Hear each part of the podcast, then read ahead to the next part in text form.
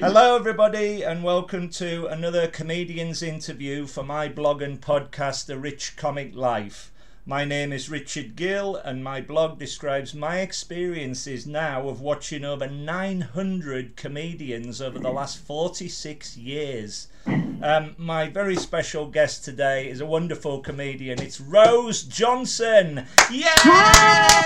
Hi. Hello. Hi. you said you were going to go bananas, and you did. You delivered on your promise. Well, I miss uh, clapping live. Uh, I, I, Yeah. I, I, do go bananas on screen and everything, but um, Yeah. hopefully we'll be getting out live very shortly. How, how having you? experienced having experienced your clapping live, I would say I can understand why you've missed it. The most enthusiastic audience member I've ever come across, and you- absolutely fantastic. Well, you're very kind. I, I hope my blog as well shows how passionate I am about comedy. Yeah. Um, thank you so much for doing this. It's very, very kind of you. Um, we're going to talk Thanks for the, for having me. It's absolute pleasure.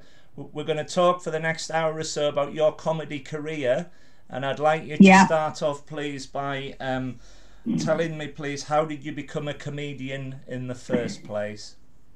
So basically, I was at university in Manchester. Right. Um, and I've always really been into performing. I'm just a massive show off, basically. Always have been. Um, so while I was at uni, I was in lots of plays, and you know, I've always enjoyed doing kind of that kind of thing, theatre, Yeah. performing. And I, at university, kind of realised that I was only really getting cast in comedy parts. And I was desperate to do really serious stuff. You know, I was like, give me the, you know, give me the, give me the tragedies. But no, I always used to get, I always used to get cast in comedy parts. So I kind of, I've always, you know, I've always been in, I've always been enjoyed making people laugh just in my, just as part of my character. I was always Yeah. like that at school. And, but then I sort of realised, oh, actually, maybe that's, yeah, maybe that's what I'm good at in terms of performing sure. and then um, and then actually just kind of a, a, friend, some friends of mine uh, started a comedy night.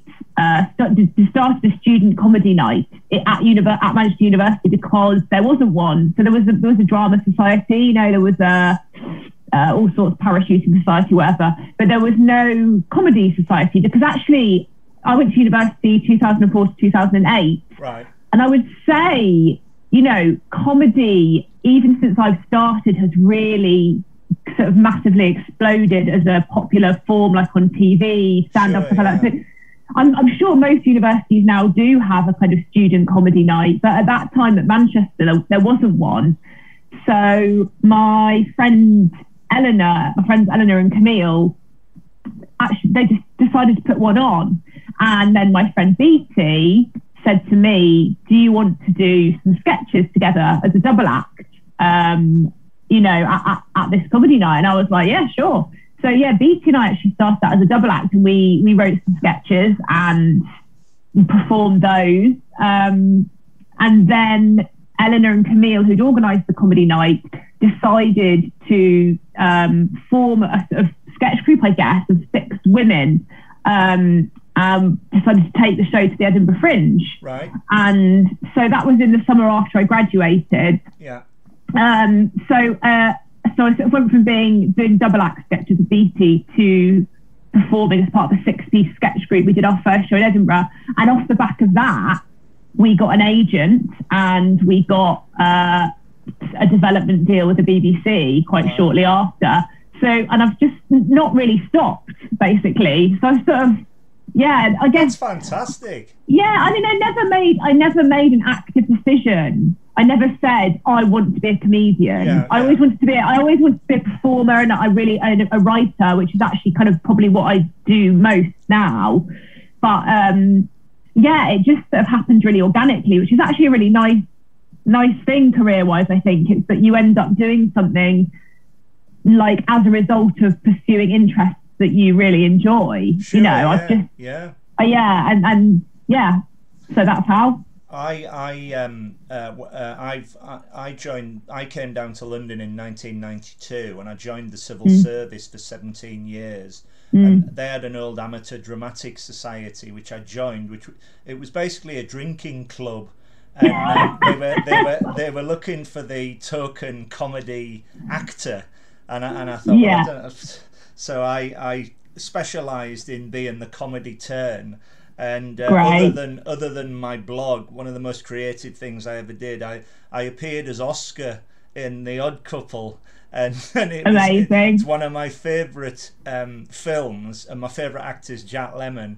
And and I just started yeah. getting laughs, and I thought this buzz is extraordinary. Uh, yeah. yeah. it's like it's addictive, isn't it? Yeah, yeah. Because it's those terrifying so. things you know, when you first do it, it's so terrifying because yeah. there's the possibility that you won't get a laugh, and it's like there's no other there's no other performance form where you are so immediately judged, where you can so immediately tell whether people whether you've done well or not. Yeah. yeah. But when it but then when it does, it's like the greatest reward oh, because oh, it is. Yeah. You feel like a magician that yeah. you've made people laugh. You know. So yeah. So so your first comedy gigs would be at Manchester Polytechnic in the student union? It, it, was actually it was actually the main university. Right. So it was the University of Manchester. Yeah. Um, and it was yeah, but it it was in the student union. So at that point, so there was the main student union on, on Oxford Road, but but then the University of Manchester yeah. was also part of another or I can't remember what it was. It was like maybe something to do with like science and technology. Um, and they had another student union bar that was on a different campus, and it was this like really grotty underground uh, sort of performance space. It wasn't even a performance space really. It was just like a black box that we used. You know, as a, it was a place you could sort of do things in as a That's student. That's what you want, though. Experimentation. Yeah, yeah. And actually, it was actually thinking about it actually quite well set up as a comedy club because it was underground, low ceiling, yeah, dark, yeah. you know, a bit grotty. But, but actually, amazingly, so we did our first one there. And then the second gig we ever did was at the comedy store in Manchester. Wow. Wow. So because that student night went really well, so Eleanor and Camille decided to put the night on for charity at the comedy store to raise money for the British Heart Foundation. Yeah. And so the second comedy gig I ever did, yeah, was was at the comedy store, which is sort of insane. And it was that was terrifying because you know, the capacity there is sort of four or five hundred, I think. Yeah. And it's you know, we were doing sketch comedy and wow it, it's a small stage. And actually, funnily enough, so the first sketch that Beatty and I had in our set, uh, I played a singer songwriter on stage, and she was sitting in the audience and she was playing a character that was heckling me. So that was the sketch set up. But she, we forgot to tell the bouncers that that was our that that was our sketch. So the bouncer, the security guard, was trying to remove her during our during wow. our sketch. And she was having to do the sketch, but also sort of whisper to him, no, no, it's part of it. yeah, so incredible, really. I know I know Manchester very well. One of one of my oldest mm. friends from Carlisle uh, lives uh, has lived there for years, and um, uh, the, the the comedy scene in Manchester is is as good as London. There's so many yeah. different comedy rooms. Um, I, I remember first seeing Alan Davies there, the Jabez Clegg. Mm uh, in Clegg, yeah, 90s, I know it, something like that. But particularly, I saw I saw Peter Kay uh, on a bill of four act, of five acts before he was famous, and f- he was fourth on uh, on the bill. I'd never heard of him, and I laughed so hard I missed the fifth act. Incredible. Friend, he's going to be yeah, a superstar. yeah, it's got a great comedy scene. Yeah. Um, so yeah, like you know, nights like XS Malarkey yeah. were on. We used to perform there, and actually at that gig at the Comedy Store, at, performing on that night were also Joe Lycett and Jack Whitehall, wow. who, who were at the university too. So yeah, it was like yeah, it was quite an incredible sort of you know sort of comedy like I don't know, would you say sort of class of 2008 yeah, of comedy? Yeah, yeah, Yeah. Certainly, certainly the comedy store they pre-built it at Deansgate, didn't they? Because they had one in London, and they reckoned that Yeah. the market in Manchester would be massive. So to have your very early gig there is Mhm. not only terrifying, but it must have given you an enormous amount of experience. Yeah, it did. And I would say performing as a sketch group at on a state on like at a traditional comedy club that is designed for stand up Yeah, again is a massive baptism of fire because they're not necessarily the same audience. You know, when people I mean it still happens now when birthday girls perform, you do the odd gig where the audience just are not expecting sketch comedy and they just look at you really perplexed because it's quite a gear change to go from stand up Yeah. to to sketch comedy. And also at that time we weren't really talking to the audience. Right. You know, we were doing it like a play. We were doing it like a play. Whereas now we've learned, you know, you need to come on and speak to the audience and be like, it's okay. This is what's happening. It's not a play. We're doing sketches. but at that time we weren't. So God knows what people made of us. Well, I, I absolutely love the birthday girls. You know, I'm a big, big fan. Um, Yeah.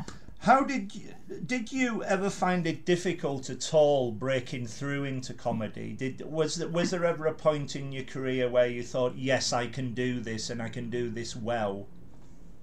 I mean, I would still say I would count myself as still breaking through. Right. So, like, I wouldn't, I don't, I, but I feel like, yes, you know, I have a career. I, I do this as my job. I mean, I'm not a, I don't, I don't perform comedy full time. I do other, uh, you know, I'm a classic, like, creative person. I've got about eight different things that I do. sure, yeah. But I would say, in terms of, yeah, I would say it's a no. I would say there wasn't a moment where I. It's it's such a it's it, for me. I hadn't had the traditional really long journey. Yeah, It yeah. took me, I think, eight or eight to ten years to be able to make a living full time from comedy or things associated with it, writing, directing, that kind of thing. Sure. So it's it's um I'd say there wasn't one moment, there wasn't like a big break where I was like, oh, here we go, I'm a comedian now. Um, it's just yeah, it's just a bit of really slow. But then I tell you what, it, it is funny. Sometimes you do just sort of take stock, and I think I try to do that is look back and think, God, you know, a few years ago, I was thinking, God, if only, you know, if only I could give up my day job, if only I could just do comedy. And it's like, oh, I, I have, you know, I do that now. And it, so it's hard because if you don't have that one big moment where you sort of land a part in something or get a massive job, Yeah. it is some, it does sometimes, it's hard to kind of, yeah, appreciate that because it does happen so gradually Sure. but no, I think, I guess I've always, I must have always had some kind of self belief. I think you have to, it, you have to be really resilient, number Uh, one, and you have to have self belief. Otherwise, the industry, you get so many rejections. Yes, yeah. You just would give up, you know? I think I think as well though it does go back to, to experience as well. You know, the more you do, whether good or bad, the, the, the, the better a comedian I think that I, I think they are, you know. oh my God, absolutely. Absolutely. And like, I suppose the more you do, the more, the more, the better you get. And also the more you think, okay, well, objectively, I must be okay at this because I am consistently making people laugh, you know, or I do get booked for stuff and I do get rebooked for stuff. And you know what I mean? You sort of, Yeah, yeah. But it, but yeah, for me, it's been very gradual, and it's it's been so gradual that I would count it as still happening. you know, so that's fine, that's fine. but yeah, Yeah. Um, please, can you tell me about your writing process and how you get your Mm-hmm. ideas? so yeah, for stand up, I mean, for, yeah, I mean it's the same for both, really. I suppose. Basically, I need a deadline. I need I need a gig. I need like a new material night Right. booked in.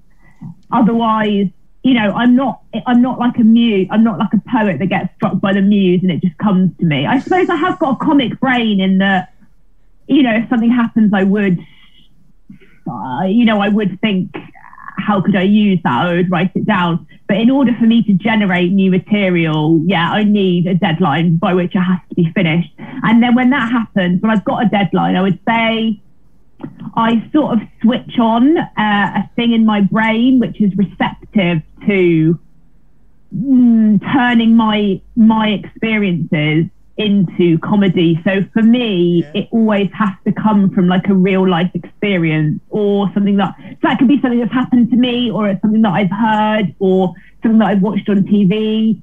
But it always starts with that for me. And then I would probably, yeah, I, I would make an initial note in my phone of like uh, a, just a very brief idea. And then if I've got a deadline, I would then work that up. I would think, how can I how can I say tell that story or talk around that subject and make it into a routine rather than just telling exactly what happened. I mean, sometimes yeah, yeah. with comedy, you do have to just get on stage and say what happened. And yeah. for me, a lot of my comedy is very storytelling and confession and oversharing So a lot of it does come from me just telling it in that high pressure adrenalized environment where I am, where everything's very heightened and I can riff a bit. Yeah. But I do tend to plan. I'm quite a fastidious planner, so I do tend to like write it properly, how I imagine it's being said, and then memorizing it. And then on stage, often, yeah, you in the moment you go down an alleyway or you find something that's funny about it you hadn't even thought about that comes to you in the moment. But I do tend to plan quite yeah i do tend to kind of write override stuff probably and then dial it back a bit um yeah that, even yeah go on sorry I was just, I was just going to say i think that's great because if you're dealing with real life it's relatable to the audience and, and if they recognize what you're trying to say and yeah. they get it you can take it to however de- however much degree you yeah, want. Exactly. Yeah, You and also you can you can see in the room which parts of a story or which ideas you're talking about particularly are resonating with people. Yes. And yeah. so it, it takes workshopping it in front of that live audience to go, oh, that's the bit. Something that was maybe like one line in a routine that really makes people laugh. You go, oh, that's the thing that's yeah. the thing I need to push and and that's the that's the way into this routine or just a turn of phrase or something. When you know you might have thought it happens a lot. You might have thought that the main thing that you thought was funny about something isn't really funny at all or it isn't really how you you isn't as relatable as you thought but there's something else. But for me for sure the relatable thing is is a huge deal and I think that's probably something I need to learn to not worry so much about. Like I remember James Acaster saying to me, the key to when you become a great stand up is when you're confident enough to let the audience come to you. Yeah. So you're not having to like go to them and be like, you know, being so relatable and stuff. It's when you are confident that you can hold back a bit and yeah. let the audience do the work. But I'm, I mean, I'm not there yet. I'm still very much giving very, it all on the plate, being like, true. Please. It really is. It, it, yeah. He, he is a fascinating comedian because he can seem to take a word or a sentence and just run with it. And that is yeah. an extraordinary gift to have. He, yeah. He, yeah. he's given me a wonderful testimonial. He, he once said, um, uh, uh, if I wasn't a comedian, I would happily sit next to Richard Gill all day and make him laugh. That's which, true. Which I, I, I would agree. um, um, yeah. Is there a is there a way that you have of um, remembering your routines? Uh, how how do you go about this? Is do you go from point A to B in your head? You have notes written. What sort of so, things do you do? Yeah, I firstly I would say I have a freakishly good memory which is a very which is a gift in uh, in in this industry. I hope it lasts me a long time. But yeah, I thank you.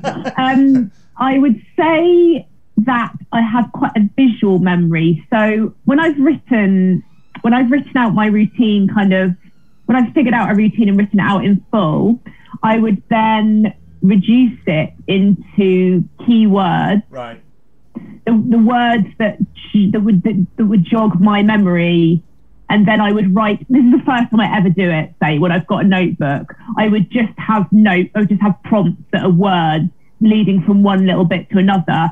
But I would try to really only need to look for, you know, the, the, the real gear changes in the routine. I would try to memorize everything else because I would say that because my stand up isn't just gags, yeah. because it is quite anecdotal and conversational, it is quite easy to remember chunks because it's a story or it's an idea. It's not necessarily one liners that I need to memorize. Um, but then when I have to kind of memorize a larger set, so if I was doing half an hour, 45 minutes, an hour, I would only really, I guess, I would hope that the routines themselves would then be in my head because the more you repeat them, the more they are just, you just remember them sure, because it's like yeah, muscle memory. Yeah, yeah. However, going from when I find it's the links between the routines that can be difficult.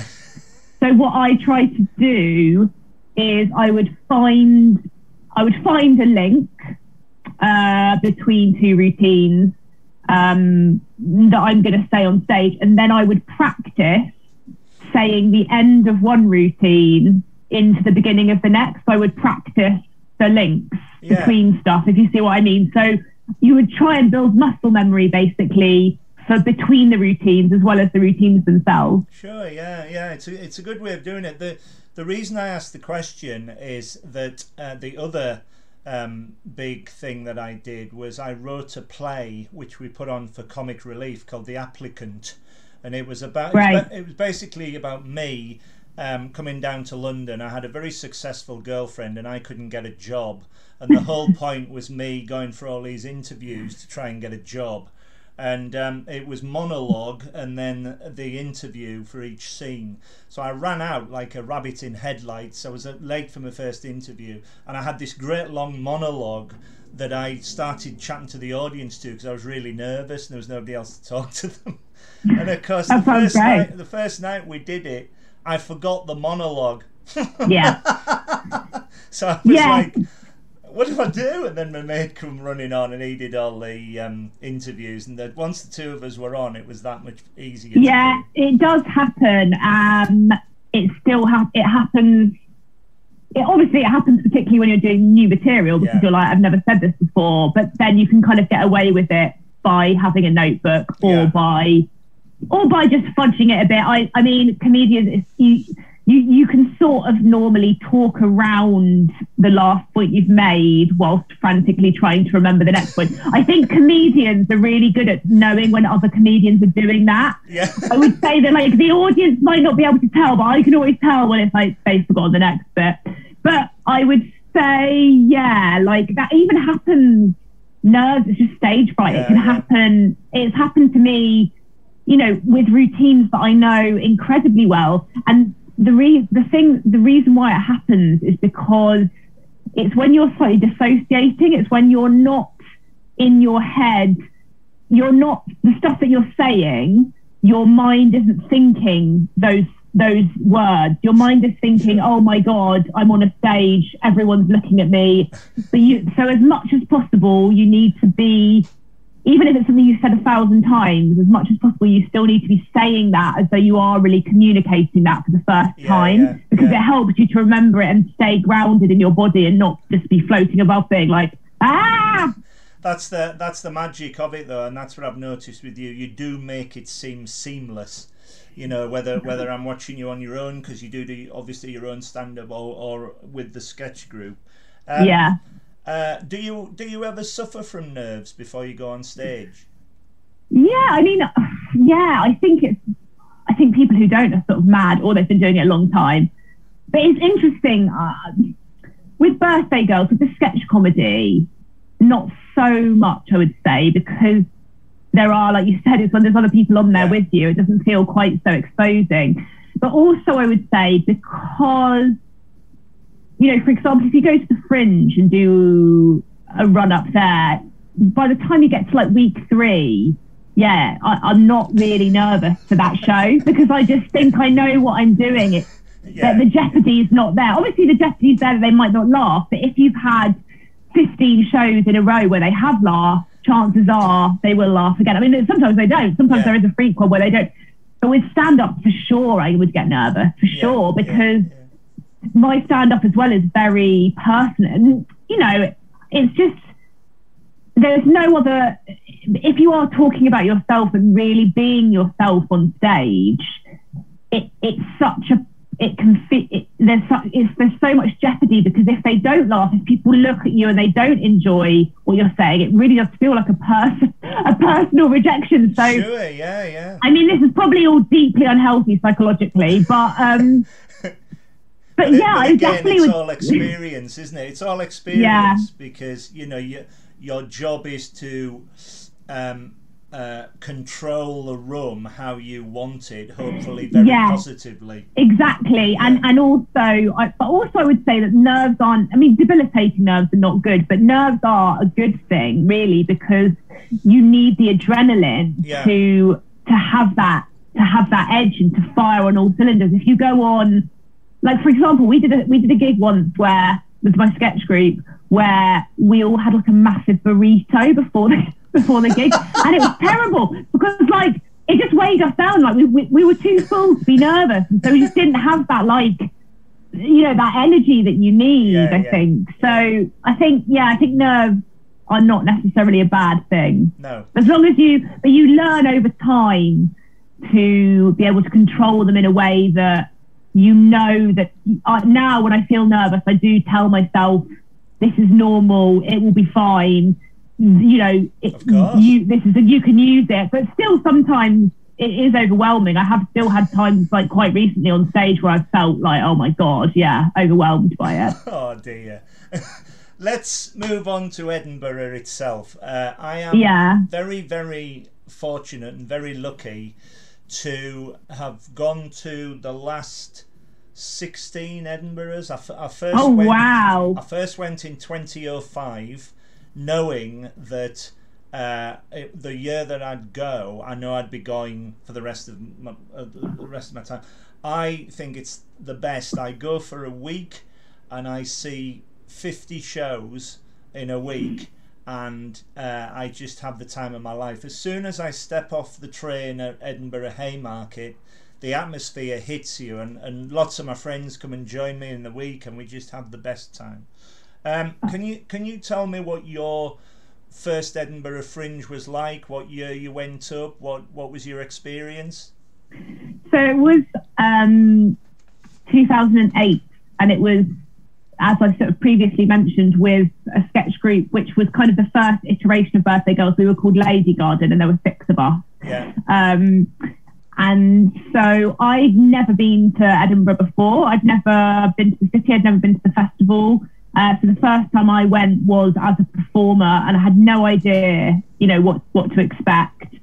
And yeah, I just, I mean, yeah, I just absolutely loved it. It was sort of equal as a performer. It's equal parts amazing and utterly exhausting. Yeah, yeah. It's just because you know doing a show every day. I know people probably listening think, how hard can it be? All you have to do is work. You know, all you have to do is do an hour's show, but no, it's really draining. And but because when you first start as well, you know, you are doing your own. You're doing your own marketing. You're flyering for yourself. You're doing press. You're going to do radio interviews or trying to get stuff in. You know, trying to do newspaper things. You're out and about seeing loads of other shows, taking in loads of other culture. Um, but yeah, I mean, I, I I absolutely loved it. The flyering by the end was a real um, ordeal because it was just like being on the Royal Mile every single day. And it was so funny because you would see the same like other people, you know, because you sort of get your spot. So we'd see the same like really funny theatre pieces, you know, where people would flyer by like pretending to be dead on the Royal Mile and just holding a flyer up, and there was us just like flogging a comedy show. But it, I loved it. Yeah, I mean, we performed at the Gilded Balloon. We were in the the nightclub venue, which is sort of an underground venue, quite a theme for us yeah, yeah. but it was great. Yeah, we loved it. Um, you know, we were like I said, we we weren't really acknowledging the audience. We had blackouts in between all our sketches, so it was, a, you know, it was very theatrical. And at the time, I just think I don't think we even had music in between our sketches. So when a sketch finished, there was just silence and a blackout. and so if the punchline didn't land, it was really awkward. Move on. Next, next. Yeah, yeah, yeah. But it was great. I loved it. Yeah, I really loved it, and just sort of being suddenly part of this comedy community, and it was so exciting Brilliant. because I guess that was probably the first time when I was like, oh wow, you know, this this could be the start of my career. So I was we went the summer after we graduated. Yeah. Um, yeah, was just really really exciting. I I saw you. Um, it must have been about four or five years ago. I'm trying to think of the. Oh, it's, it was 2018. I saw mm-hmm. you, and it was the birthday girls late night party yeah. And I have never had so much fun in my life at a late night yeah. show. It was so joyous to see you had you had music, you had sketches, you had comedy guests on. Yeah. It was an absolute blast. And at the end of it, you came up to me and went, "Let's have a photograph." And I've got a wonderful picture of all three of you and me oh. just just laughing away. It's just the best, and it, it, it's a cherished memory. Oh, um, oh, I'm so glad. The, it was so fun that show. It, yeah, we yeah, had some it, nights which were slightly dicey where people got to um, people were were on the on the party thing more than the comedy, and we right. had to be like, okay, rein it in. But but yeah, it was, it was great a, fun. It was a that great show. idea though. It was a really good idea. Yeah, good, good. Yeah, yeah, terrific. Um, I've, I've also seen Birthday Girls that Always Be Comedy as well. How did the sketch group come about? Um, did you, uh, you, you say you all met at college? Um, yeah. But there, you said there was different reincarnations of it. Yeah, so it started. So as I said, we we were all performing individually or in various different sort of iterations. Right as part of this comedy night that my friends had organised yes, in Manchester. Yeah. There was loads of other different people doing stuff, and they basically, Eleanor and Camille, just sort of they they basically put it together. Lady Garden, that sketch group. They right. just selected six six of us and said, "Should we go to Edinburgh with this?" So I guess it was a more, it was and sort of was like it. a condensed version yeah. of that larger comedy collective. We were like, "Let's let's let's take this to Edinburgh and see." And so there were six of us to begin with, and that carried on for yeah probably about three down to three yeah three or four years and then yeah it gradually gradually dwindled down to three yeah. um, and then when it, when there was three of us we thought maybe we'll rebrand so that we don't look like the sort of decimated remains of Lady Garden. Well, what's what's great with three is that you're all so energetic when you're on stage that every that you're just looking at each one. You don't know who's speaking next, and you're looking around. Then, oh, this is happening, and that's on, and you keep yes. it, you, you're keeping the audience going with you, and it, it's magical yeah. to see. It oh, really that's is. good. Um, yeah. Let's move on. Uh, you've appeared on TV in the comedies There She Goes and Absolutely Fabulous for the BBC and the Channel and the Channel 4 sitcom Lee and Dean. Uh, you've also written for TV, most notably for children's television, and also for Dave's Hypothetical with Josh Widdicombe and James Acaster. How did this come about? How did how did the writing for television come about? Oh yeah, okay. So um, I suppose. So I've always, yeah, I've always really enjoyed the writing side of things, and I like would say I've always, you know, that's always been a sort of strength of mine. Yeah. And I just really wanted to, because when we first started, you know, we were doing our own stuff and we were auditioning for acting jobs, and which is great when you get them, but sure. when you don't, it's really frustrating. Right. So I thought I would love to have a sideline as a writer. I would love to have that. It, it, just seemed like another thing. And the thing that I love about writing is that you have much more control over it than acting jobs. With acting jobs, you audition, someone decides whether they like your face or not, you know, whereas with writing, you can generate your own work more. You can you can write something and then it exists yeah. It, it's there, you know. So so I wanted to do that, and I did it around for a while, just wondering, uh, saying to my agent, "What, why, why haven't you got me any writing work? I wanted to do writing work," and she was like, "You have to get it yourself."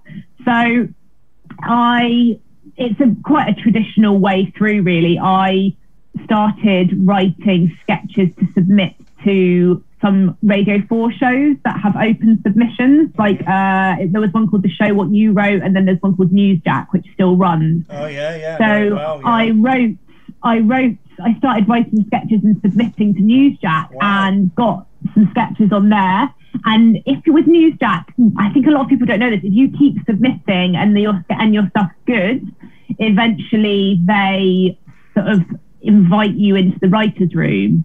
And then so I got invited into the writers' room and kind of got to know those guys. Oh, and then I got to script edit on on the show, and so that was sort of um, and it, that was sort of like a kind of uh, that was experience in writing topical jokes, I guess, writing news based jokes and sketches, and then I from doing that I then sort of got some work writing for my friends who are stand ups, writing privately, kind of writing jokes and sketches for them and then I it just grows from there really. I once you get a name for yourself as doing that, then people come to you and, and say, do you do you want to write on on this? Um, or you know, you just you become a name in a pool of Yeah, other yeah, names. Yeah. But the kids' TV is really funny actually.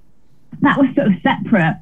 That came about because Camille and I went to audition to be in a kids' TV show that was on CBBC, And we performed one of our sketches, and they said, We're not going to cast you, we're going to cast some other people, but would you like to come and write on the show? We really liked your sketch. And so we did. Yeah. And genuinely, that from that, the script editor on that was script editing something else. And she said, Do you want to come and write for that? And that literally, we've got a Wow. career out of it from that one Wow. chance audition. And we, you know, we sort of built it up from there. And now we, we write loads of, loads of kids' TV, which is great. That's brilliant. It's it, Hmm. what's what's fascinating is, as you say, you've got many different fingers in different pies. Um, I, I I read that you also um, uh, host a, a, a monthly comedy night as well. Tell me, tell Yeah, me more yeah. about that. So at the moment, we're on hiatus because sadly the venue has closed down because of COVID. Oh, but dear. it's been going for, but uh, you know, we'll, we'll start it again in a different Yeah. iteration somewhere else. It's called Rye um, because it was in Peckham Rye Yeah. originally. So um, yeah, we, my friend Sarah and I just started it. She she got into doing comedy. She did one of those crazy 30 day challenge things where you take on something completely new, and she took on stand up. And so yeah, we just started this comedy night years ago. And we just have been running it, and it's a new material night, and I MC it. Um, and it's just, yeah, I love it. We had a really, we built up a really nice audience um, and had loads of kind of great comedians coming to do new material. Um, so yeah, I'm hoping that I'm hoping to start it up again. Well, uh, do once- do let me know because I'll I I will. come and see it definitely. Yeah. Um, do you prefer comparing to um, doing a solo spot? Do you know? No, I prefer doing a solo spot because, Fine. because no, I like I like comparing. I really enjoy it, yeah. but I'm because I, as I've said, I'm a real people pleaser. Yeah. Yeah. Yeah. So uh, I do find that the responsibility of like making sure that the night is really buzzing and running really, you know what I mean? I find that Sure, stressful. I'm, and I'm good at it. I'm good at it. I can do it. But especially when you're hosting your peers, you really want to make, you don't want everyone to be thinking, oh God, she's not doing a good job. So it's going to be really hard for us. Do you know what I mean? Of course. Yeah. Yeah. but I really do. But I would. But saying that, I do really enjoy the the thing I enjoy about emceeing is this is also the thing that's hard about it because when you don't find that spark, you can feel like you're not doing a good job. But when you do find a really impromptu spark, because with emceeing you have to be a lot looser. You have to be a lot more receptive to just chatting and audience. It's a lot, lot more dependent on what's going on in the room and what funny you can find. Yeah. Yeah. Yeah.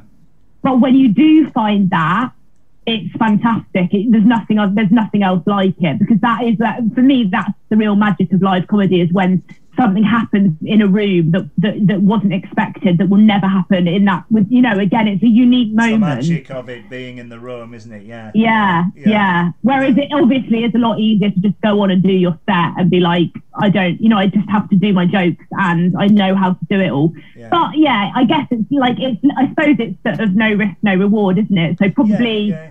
probably I've enjoyed emceeing more because, you know, when it goes well, it goes well. Yeah. But I do find the pressure of it.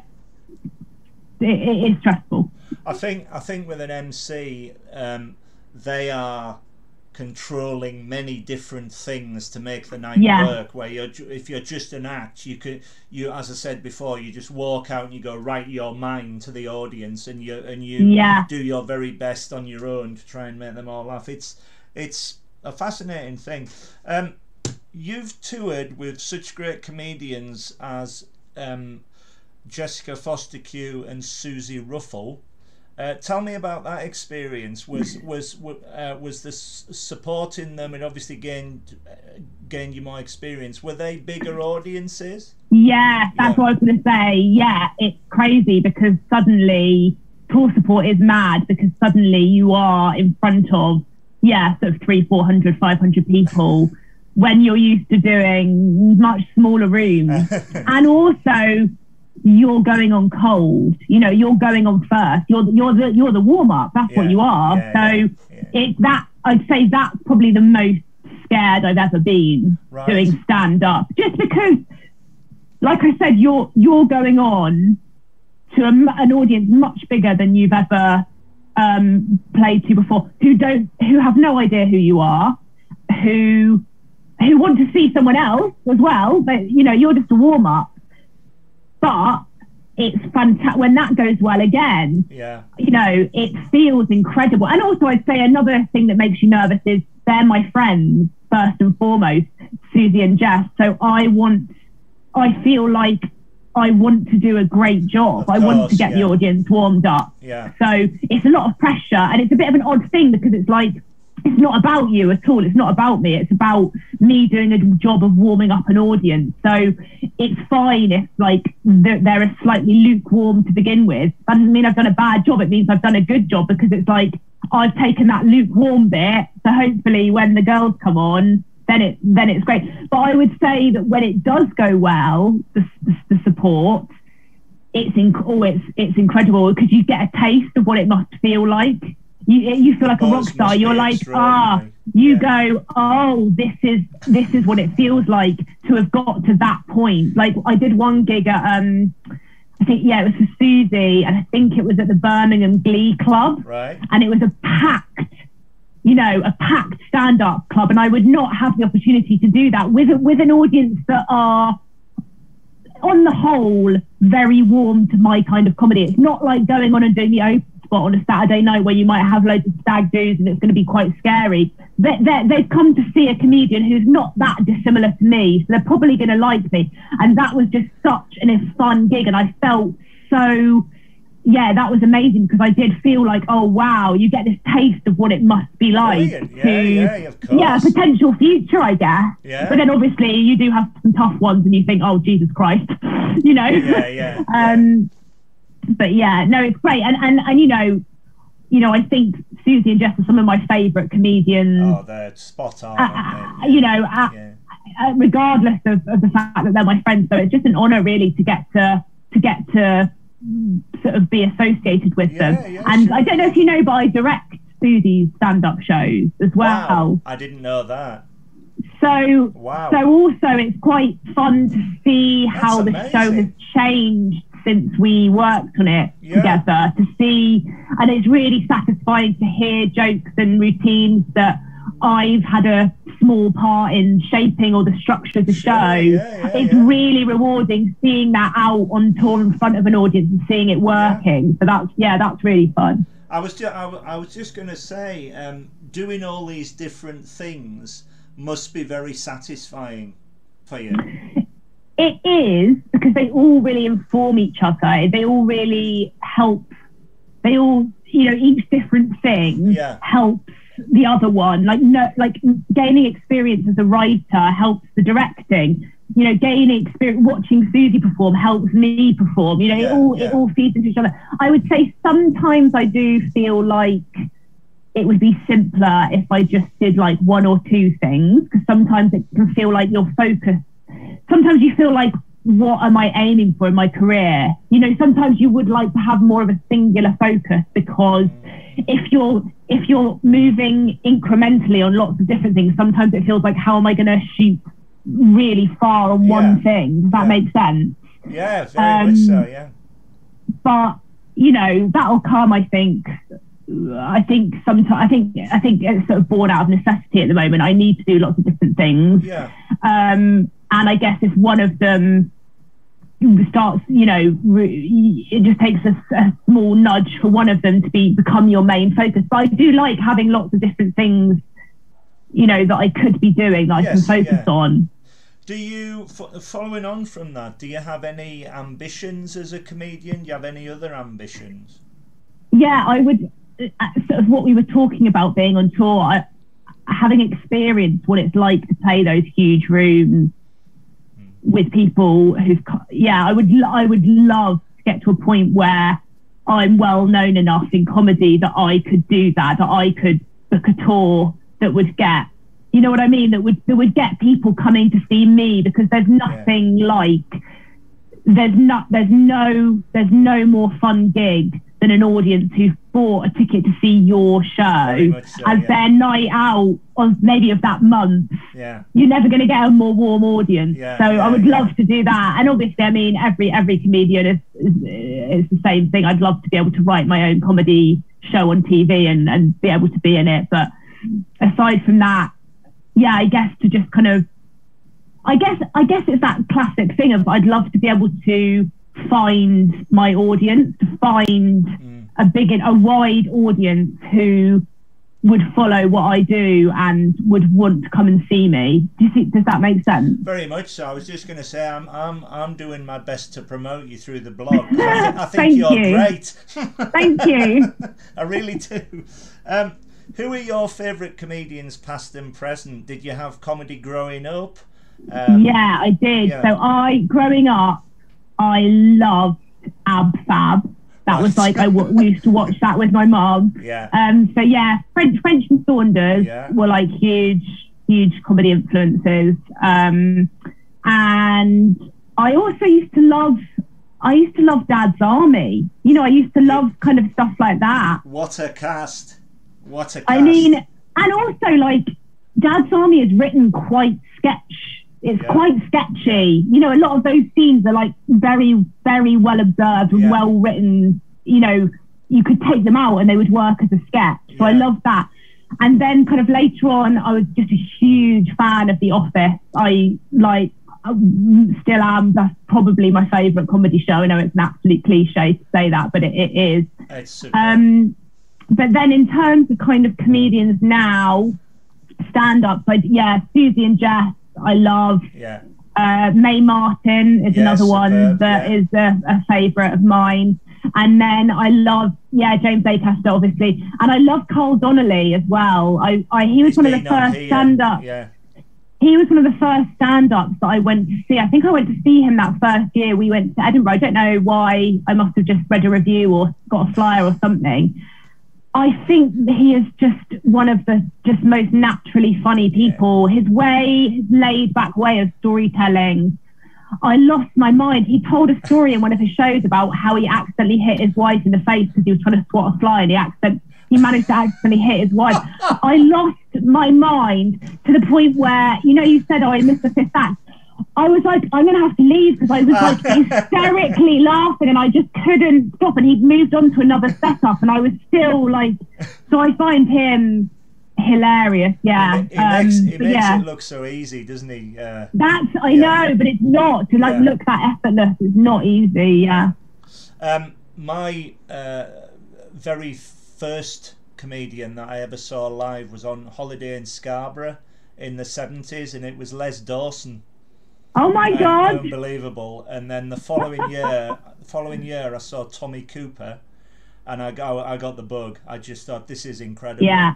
And Yeah. um, the two that I've I would have loved to have seen were Morecambe and Wise. They're, the, they're Yeah. the reason why I do do love comedy. But everybody else that you've mentioned, I've seen French and Saunders. I've seen um, Victoria Wood three times. Incredible. She was one of the greatest. Um, uh, and I, I, I, I just, I, for me, it's just such a passion, and I love to sit in the audience and just have a great time. I think that's the whole reason to go, you know. Um, and that's I'm hoping my enthuse of all the comedians like yourself comes through in the blog. Um, Oh, yeah, definitely. yeah. Uh, wh- um, like me, uh, before you were a comedian, or whilst you were a comedian, do you go to a lot of um, comedy gigs as a member of the audience? I mean, before I was a comedian, no, because I that was when I I became a comedian sort of at university, and, and I before I went to university, I grew up in rural Devon, so there weren't really any. Right. you know, right. I, I, I hadn't. Yeah, I got yeah. I guess the closest we we, we kind of came to it was uh, pantomime, which I used to love actually. Yeah, But yeah. um, I'm yeah. So I didn't actually. I, at univer- actually, I tell you what. At university, as soon as I was surrounded by it, I did used to go to the comedy store a lot. Um, before we started, even before we started performing, yeah, I would go and watch um, new stuff. They do do a new stuff show on the Sunday night at Manchester Comedy Store, and it was Yeah. like three pound or something. I used to go and watch that, which was great. Brilliant. Um, so yeah, I, I guess I would I would go and watch a lot of stuff when I first started, just to see, yeah, to kind of see what what was out there and Yeah, yeah, sure, yeah. to yeah. see. And obviously, I loved it.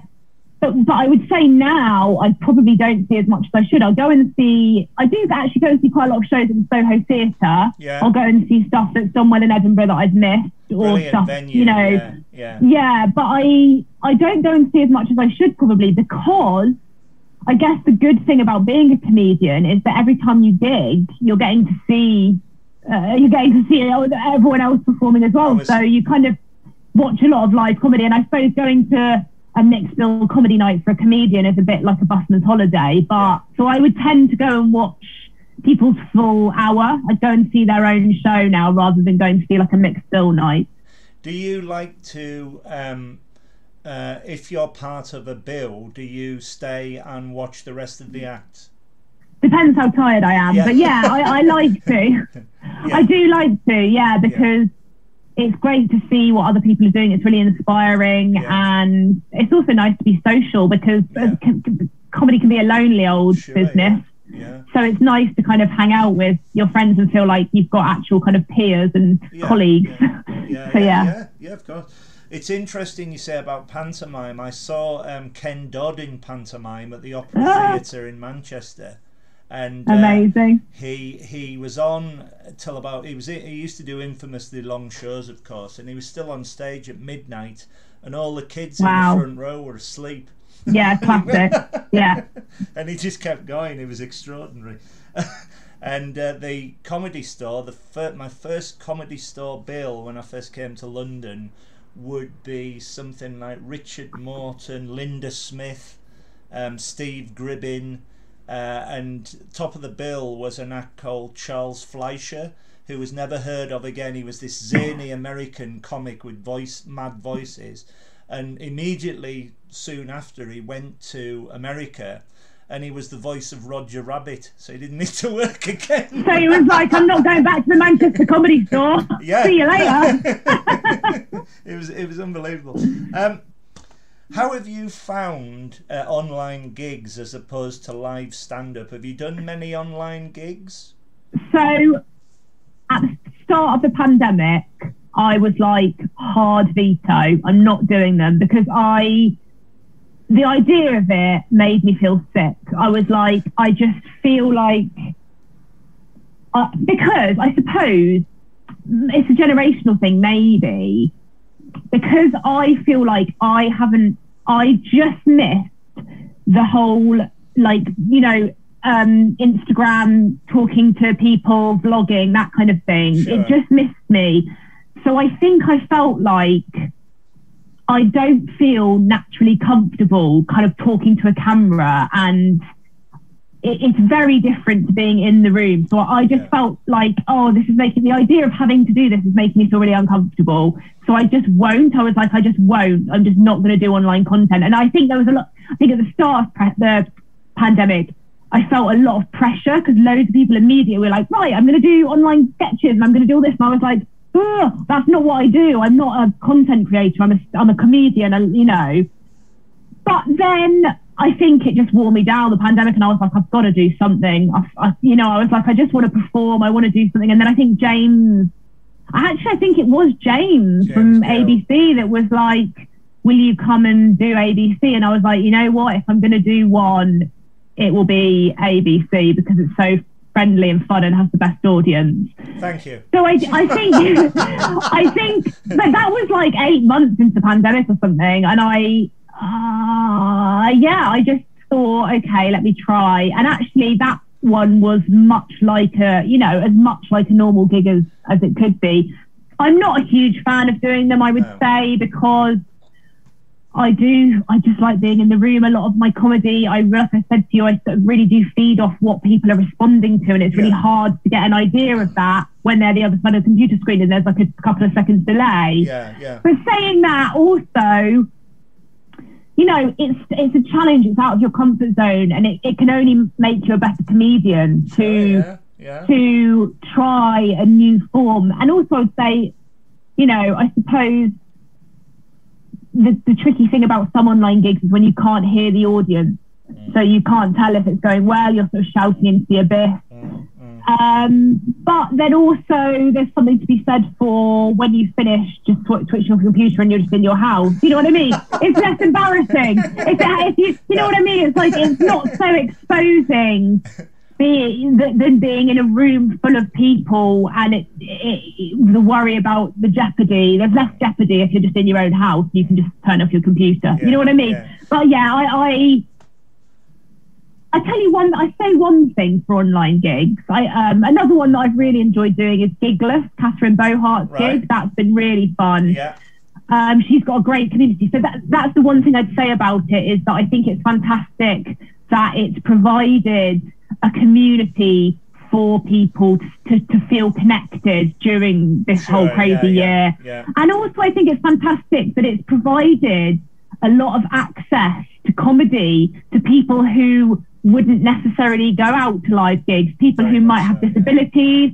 or people who just socially find that the idea of that very intimidating. Yeah. So I think that that's a real positive yeah, very Um, much so. Yeah, a, a, a, a real positive. But but but as a performer, I would always want to yeah perform live. There's nothing for me. There's nothing else like it. As, as, like I said, being in a room with people and yeah, like you say, just having a really good time. I I totally agree with you. Um, I've I've as I say, I've seen you many times, and I saw you at Always Be Comedy online. I thought you were absolutely hysterical. I really, you really made me. I mean, I, I, my laugh is very um, uh, easy to generate, but it is genuine, and you were hilarious that night. But I've also seen you live as well, and the energy that you give off from a live performance is amazing with the, with the three of you.